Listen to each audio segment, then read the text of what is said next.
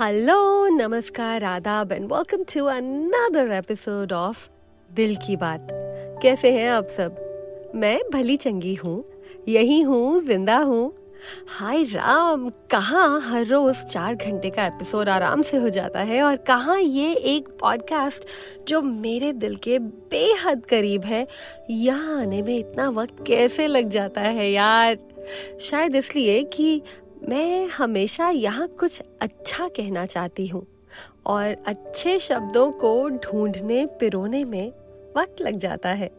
हर अच्छी चीज़ में थोड़ा वक्त लगता है, नहीं? झटपट तो मैगी भी नहीं बनती।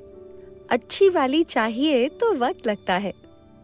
तो बस इसी सब में थोड़ा वक्त लग गया। अपने आँगन में कुछ नए फूल बड़े प्यार से लगाए हैं पिछले दिनों। देखिए कब तक चलते हैं। मुझे ये सब गार्डनिंग टाइप की चीज़ें करना भाता बहुत है, पर आता नहीं है। और सच कहूँ तो उस सब के लिए वक्त भी कम ही मिल पाता है। और ऊपर से कुछ तो मुझसे देवता गण भी नाराज़ रहते हैं, क्योंकि मेहनत की चीज़ का फल जितना मिलना चाहिए, मिल नहीं पाता। क्योंकि मैं बताती हूँ कि मैं ये क्यों कह रही हूँ। क्योंकि जिस दिन मैंने सुंदर सुंदर फूल लगाए वहाँ ज़मीन में, अगले ही दिन उन छोटे छोटे खूबसूरत पौधों के फूल गायब थे। खरगोश नामक की दुष्ट प्रजाति उन फूलों का रातों रात सेवन कर चुकी थी। अगले दिन ये देखकर बड़ा दुख हुआ।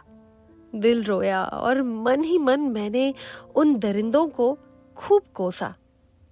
डेजी का फूल तो उन्होंने आधा खाकर छोड़ दिया था, फेंक दिया था। वो विध्वंस बस देखा नहीं जा रहा था। पूरा एक घंटा मैंने शोक में और शौक में बिताया। क्या यार, कितनी मेहनत, कितने दिल से लगाए थे वो फूल और एक एक पौधा में बड़ा चुनकर लाई थी। जैसे मेरे मन में बस गए थे वो फूल और उनकी महक।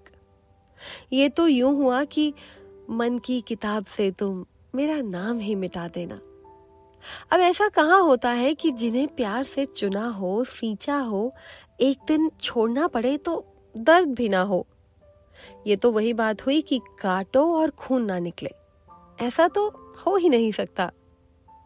पता है, कहते हैं ब्रह्म ज्ञानी महापुरुषों को शोक नहीं होता।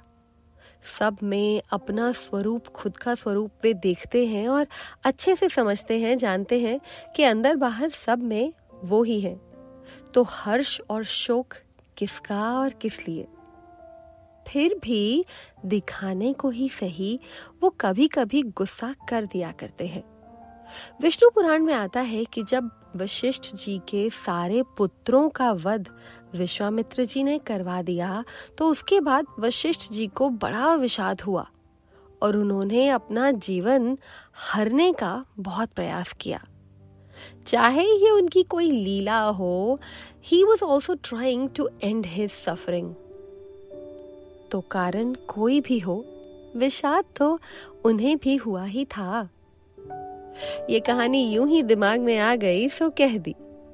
वैसे ऐसी बहुत सी कहानियाँ हैं उन कैरेक्टर्स की जो पॉपुलर स्टोरीज में मेन कैरेक्टर नहीं थे। जैसे कि गुरु वशिष्ठ या गुरु विश्वामित्र वगैरह। And the stories are also very fascinating मुझे ना ये सब पढ़ने सुनने में बड़ा मज़ा आता है। हमारे पुराणों में ऐसे बहुत से किस्से कहानियाँ आती हैं। खैर आई डाइग्रेस मेरा पॉइंट ये था कि चाहने से भी कभी कभी माइंड कंट्रोल में नहीं रहता। पर इसका मतलब ये नहीं कि कोशिश छोड़ देनी चाहिए। कोशिश ही जीवन का सार है। मन को रोकने की कोशिश। मेरे हिसाब से ज़िंदगी के मायने बस यही है। कहाँ कहाँ से आप मन को हटा पाते हैं और किस एक, दो या चार चीज़ों के पीछे लगा पाते हैं। जितनी ज़्यादा चीज़ों का पीछा आपका मन करता है, उतना कम आप अचीव कर पाते हैं। अगर लेजर शार्प फोकस एक या दो चीज़ों पर रहे तो उन चीज़ों को हासिल करने की पॉसिबिलिटी बढ़ जाती है। ऐसा मेरा अनुभव रहा है। ज़रूरी नहीं कि आपको ये बात माननी ही पड़े। मैं ऐसा मानती हूँ। अरे हाँ तो अब ना मैंने उन पौधों के आसपास एक तरफ़ गुलाब के छोटे छोटे पौधे लगा दिए हैं और दूसरी तरफ़ एनिमल रिपेलेंट सोलर पैनल्स मैं भी कोई कम चालाक नहीं हूँ।